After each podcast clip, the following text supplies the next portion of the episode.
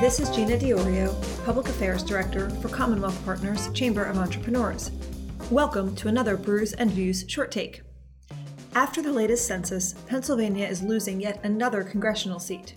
Our president and CEO, Matt Brouillette, recently wrote an op ed looking at how Governor Wolf's policies are driving families, businesses, and jobs out of Pennsylvania, and how this November, voters will have the opportunity to chart a new course.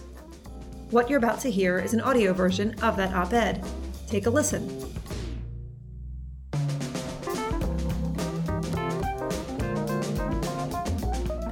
As Pennsylvanians count down the final year of Governor Tom Wolf's eight year tenure, we're in the midst of another countdown the size of Pennsylvania's congressional delegation. We're losing yet another congressional seat, dropping from 18 to 17 after a decade of population outmigration. Whatever Pennsylvania has been doing, it isn't working. Jobs, our kids, and our future prosperity are fleeing to more economically hospitable states. Governor Wolf has had over seven years to work with the legislature to reverse this trend. Instead, he's worsened it by pushing policies that hurt families, children, employees, and employers, and blocking efforts to help. In his first budget address, Wolf proposed the biggest tax hike in state history, a jaw dropping $4.6 billion, or $1,400 per family of four. He couldn't even get any Democrats to vote in favor of his plan. Since then, he's tried 13 more times to raise taxes. He's failed all but twice a $650 million tax hike on things including cigarettes and digital downloads in 2016, and a $113 million tax hike on things including fireworks and online shopping in 2017. Wolf failed because Republican lawmakers pulled double duty to advance good policies while blocking Wolf's harmful ones. Meanwhile, other states are cutting taxes. Last year alone, 11 states enacted laws reducing income tax rates, according to the Nonpartisan Tax Foundation. Wolf has also spent the last seven years fighting against empowering parents to choose the best education options for their children. He vetoed legislation that would have given thousands of students an opportunity to attend a better school, and he tried to cut nearly $230 million in funding from public charter schools. And who can forget when he made schoolchildren a political pawn by withholding tax credit scholarships during a state budget impasse? Thankfully, Republican lawmakers have pushed back.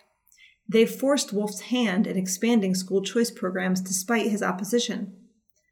But other states have gone much further to help kids and empower parents. EdChoice Director of National Research Michael McShane writes that in 2021, three states, Indiana, New Hampshire, and West Virginia, created new education savings accounts programs, or ESAs. And two states, Kentucky and Missouri, created first in the nation tax credit funded ESAs. As lawmakers push to establish ESAs in Pennsylvania, Governor Wolf opposes the idea. Then there's Wolf's battle against Pennsylvania's energy potential. We are a top natural gas producing state behind Texas. But since taking office, Wolf has targeted the natural gas industry with attempts to double and triple tax it. Here, too, the legislature has blocked him. Job creators have also borne the brunt of Wolf's governance. His COVID restrictions forced 30% of Pennsylvania businesses to close. This is the second highest percent among the 50 states. Notably, states with the strictest COVID restrictions saw the greatest exodus of people. Here's another countdown opportunity. This November, voters have a choice. Will we perpetuate the policies that are driving families, businesses, and jobs out of Pennsylvania? Or will we chart a new course?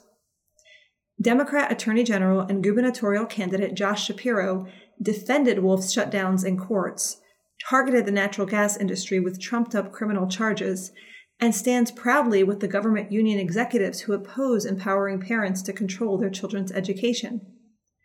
What's more, under Shapiro's watch, violent crime in our cities has skyrocketed, with murders hitting a record high in Philadelphia in 2021. This despite Shapiro receiving more ability to protect citizens. Under Shapiro, his party didn't need to defund the police because the Attorney General refused to prosecute the crimes. It's clear that a Shapiro administration would only be a third term of Wolf's record of failure.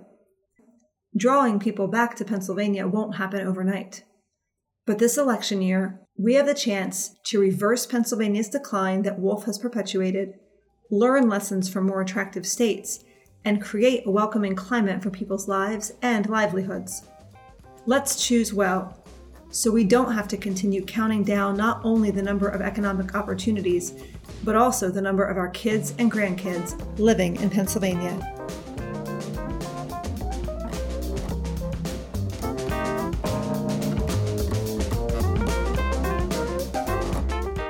I hope you've enjoyed this Brews and Views short take. For more podcast episodes, visit thecommonwealthpartners.com.